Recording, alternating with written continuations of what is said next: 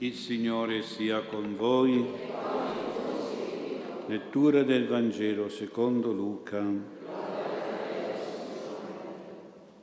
In quel tempo, disceso con i dodici, il Signor Gesù si fermò in un luogo pianeggiante.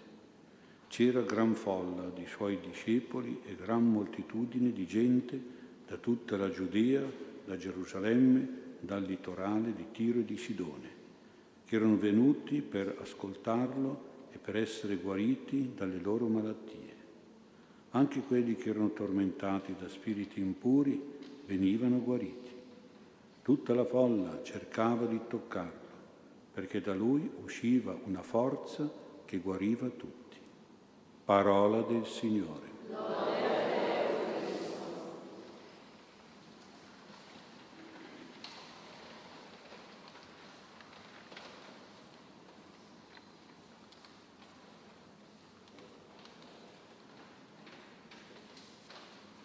Sia lodato Gesù Cristo.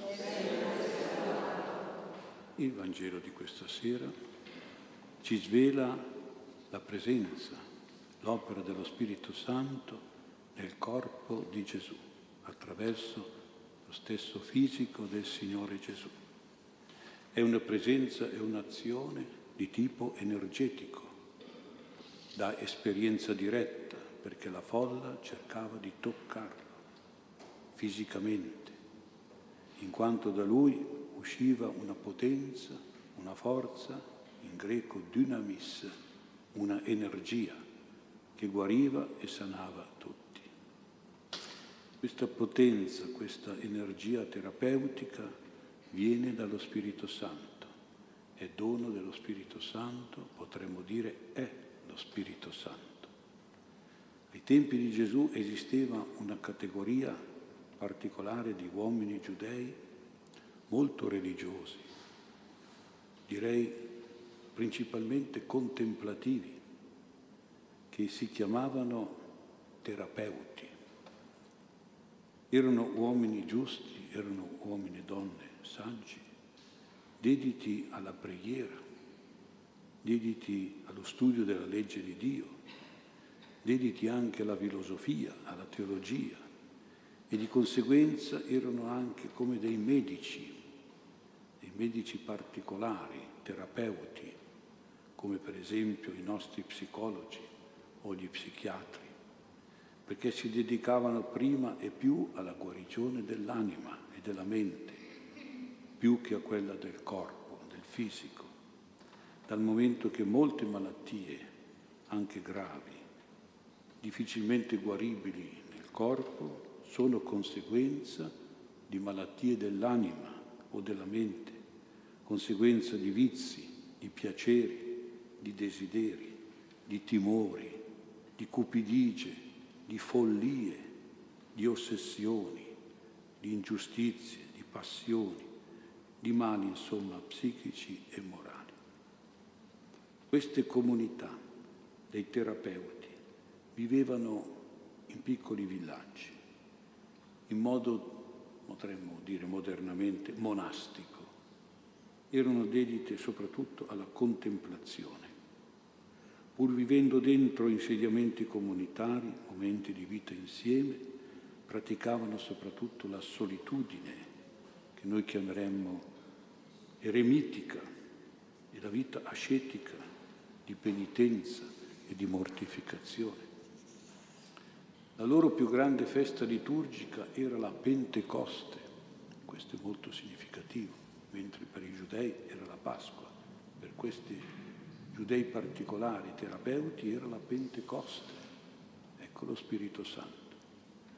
In questa festa, ma anche poi nelle altre, questi terapeuti cantavano, suonavano, danzavano, pregavano insieme con grande ardore, con un grande amore con un grande zelo per Dio e pregavano soprattutto con la lode, la lode a Dio, con la esaltazione di Dio.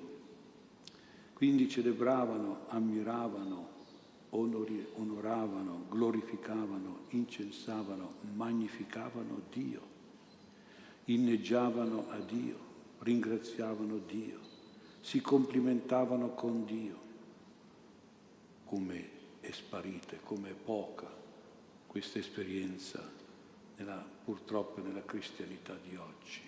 Forse c'è rinnovamento nello spirito che ancora si avvicina, ancora ci fa praticare la lode di Dio, questa esaltazione di Dio, con ardore, con amore. Si complimentavano con Dio, ringraziavano Dio. La loro contemplazione di Dio era soprattutto elogiativa di Dio, laudativa, diciamo noi. Erano contemplativi delle opere di Dio, ma soprattutto e prima di tutto ammirati e innamorati della persona di Dio. Questo atteggiamento, questa spiritualità, noi la chiamiamo oggi adorazione di Dio, che da questi terapeuti si coltivava innanzitutto interiormente, personalmente, privatamente, spiritualmente, sulla base della Sacra Scrittura, ma poi esplodeva esteriormente, si manifestava fisicamente negli incontri di preghiera comunitaria. La loro caratteristica terapeutica era indirizzata prima di tutto a se stessi, coltivando la padronanza di sé, la virtù fondamentale, di cui tanti mancano, non sono neanche padroni di se stessi, non si sanno regolare, controllare nei loro sentimenti, nelle loro emozioni, nei loro pensieri, nelle loro azioni. Coltivavano il dominio delle passioni, per esempio della gola, del corpo, praticando la virtù della temperanza, della sobrietà, della frugalità, così da ottenere una purità corporale, alimentare, una purificazione sentimentale, emozionale, che era fonte di guarigione fisica e psichica, era fonte di salute del corpo e della mente, perché spesso è il cibo che fa ammalare, è il cibo che uccide, soprattutto il nostro cibo di oggi, che è pieno di chimica, di immondezze animali, di estrogeni e di veleni che fanno ammalare. E perché spesso è lo sfinimento che fa ammalare, la tensione, il logorio della vita, l'affaticamento, l'esaurimento, l'estremo. È lo stress che fa ammalare, è lo stress che uccide. E la loro caratteristica terapeutica era poi indirizzata alle persone malate attraverso la, la supplica, praticavano la supplica nella preghiera. Questi praticanti della contemplazione, chiamati contemplativi dell'adorazione, diventavano all'occorrenza supplici, praticanti della supplica con l'esercizio dell'invocazione dello Spirito Santo, invocavano, pregavano, imploravano, supplicavano Dio per avere grazie di guarigione, di liberazione, di protezione, di soccorso e di salute. Certamente Gesù conosceva queste comunità di terapeuti che nella sua attività terapeutica un po' imitava, ma soprattutto si differenziava da loro, perché questi terapeuti erano come un'elite di monaci chiusi tra di loro. Gesù era invece il terapeuta della gente, del popolo di Dio, tutti potevano accostarsi a lui per avere terapia. Persino potevano toccarlo, gettarsi su di lui, come dice il Vangelo, perché sentivano che dalla sua persona usciva una terapia soprannaturale, un'energia divina, lo Spirito Santo. Ma la fonte di questa potenza dello Spirito era la stessa dei terapeuti e deve essere la stessa anche per noi purtroppo non pratichiamo. Gesù era un contemplativo e un supplice. Il Vangelo ci testimonia che molto spesso Gesù si ritirava di notte in montagna a pregare, contemplare, a lodare, a ringraziare e a supplicare a invocare il Padre Celeste. Era come un monaco solitario, diventava come un eremita. Durante le nottate di preghiera solitaria sul monte, Gesù cosa succedeva a lui? Si riempiva di Spirito Santo, si caricava, si riforniva di Spirito Santo, di energia divina e quando poi scendeva nel luogo pianeggiante, come abbiamo sentito nel Vangelo, tra la gente, il popolo, scaricava, convogliava questa potenza divina sulle persone malate. E qualche volta anche senza che lui lo volesse, decideva lo Spirito Santo attraverso di lui e in lui sulla base della fede delle persone, persone che potevano essere indemoniate, che lo invocavano, malate che lo toccavano.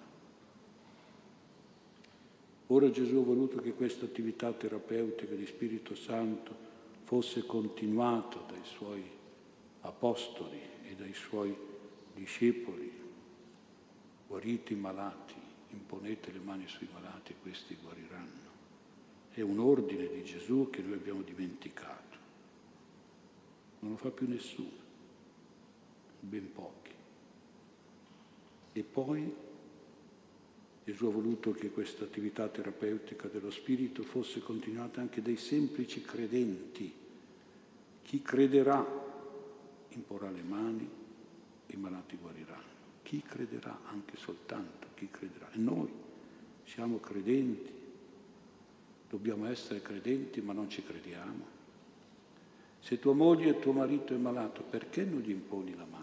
E non invochi lo Spirito di Dio su di lui.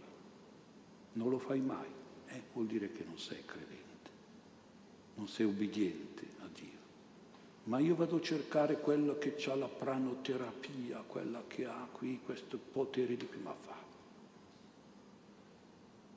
Non diventiamo stupidi, seguiamo il Vangelo, imponiamo a noi le mani, tutti, se siamo credenti, se siamo cristiani, abbiamo questo dovere e questo dono di imporre le mani quando un bambino è malato, quando la moglie è malata, il marito è malato, quando il papà, il nonno, la nonna, la mamma sono malati, ma così senza che loro ci pensino sto granché, tu lo sai però, che stai invocando lo Spirito Santo, tieni la mano sulla testa e vedrai gli effetti terapeutici, come sono potenti, come lo Spirito, attraverso la tua fede, tua obbedienza Signore opera veramente meraviglia ancora oggi di guarigione attraverso la semplice imposizione delle mani con preghiera, contemplativa, laudativa, supplicante e pregante.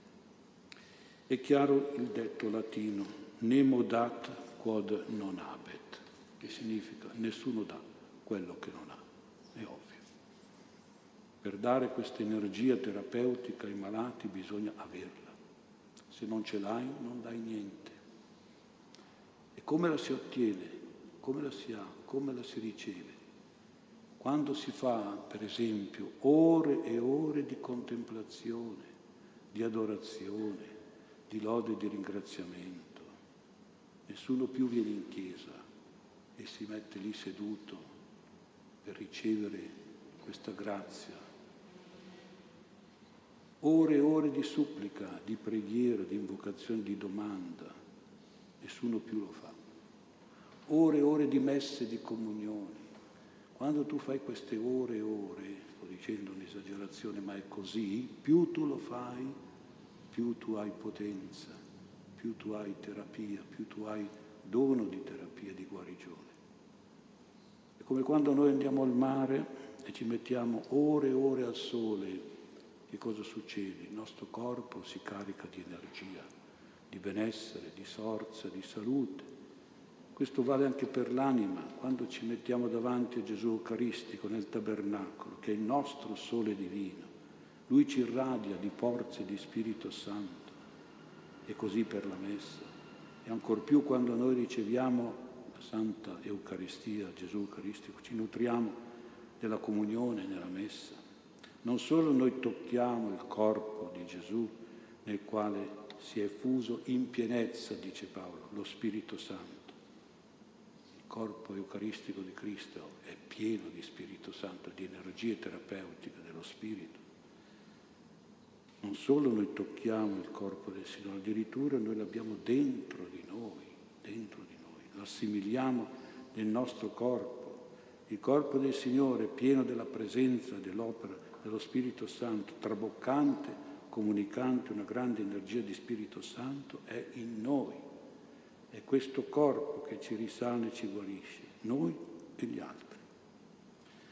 Nella Santa Comunione noi riceviamo nel nostro corpo il corpo energetico, terapeutico di Gesù.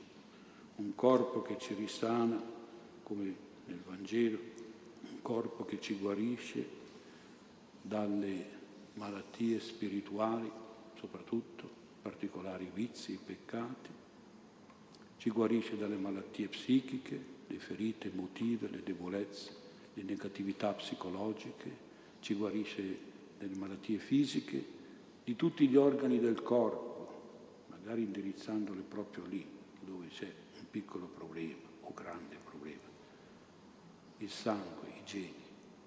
Ovviamente tutta questa esplosione di energia terapeutica di Spirito Santo avviene se noi accendiamo l'interruttore della fede. Anche in casa nostra possiamo essere collegati con tanti e tutti i kilowattori, ma se noi non accendiamo gli interruttori non c'è luce, non c'è energia, non c'è potenza, non c'è niente. C'è ma non c'è, c'è ma non è operativa. E proprio perché ci convinciamo di azionare la fede, facciamo una considerazione legata al Sacro Cuore di Gesù che dobbiamo onorare e pregare in questo mese di giugno che purtroppo è tanto dimenticato. Tutti ricordiamo il miracolo eucaristico di Lanciano del 750, dove l'Eucaristia nelle mani del sacerdote si è trasformata in carne e più precisamente dagli studi scientifici in tessuto cardiaco quindi possiamo dire che nell'Eucaristia c'è il cuore di Gesù. Ma anche altri miracoli eucaristici più recenti, quasi dei nostri tempi, confermano che nell'Eucaristia c'è vivo e palpitante il cuore del Signore.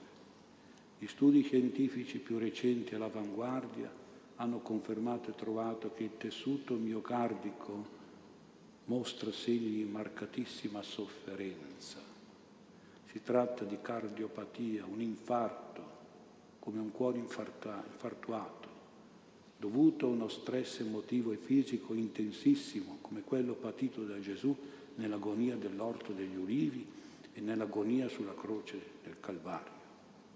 È un cuore eucaristico che soffre e muore nel sacrificio eucaristico.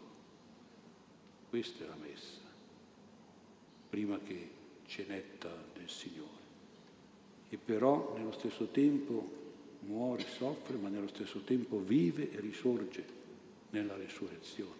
È umanamente inspiegabile, ma è reale l'esistenza di un corpo umano intero, invisibile, morto, lacerato, contratto, ma vivo, funzionante nella ostia consacrata, come parte del cuore di Gesù pieno di energia elevatissima, lo Spirito Santo.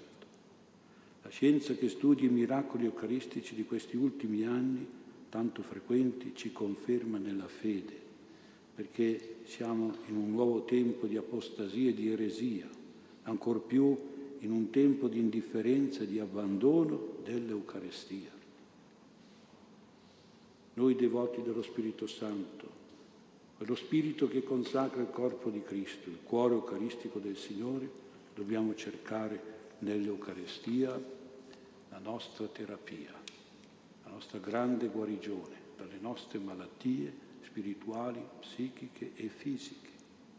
Nello stesso tempo dobbiamo ricevere dall'Eucaristia, dalla messa, dalla comunione, dall'adorazione eucaristica, dalla preghiera eucaristica, dobbiamo ricevere quella potenza soprannaturale, quell'energia divina che a nostra volta possiamo donare a tante persone malate, rinnovando quei prodigi, segni e miracoli tipici dello spirito della Pentecoste, che è spirito di guarigione eucaristica attraverso il cuore di Gesù, ardente di amore e di pace per noi, potente di guarigione e di salute per noi.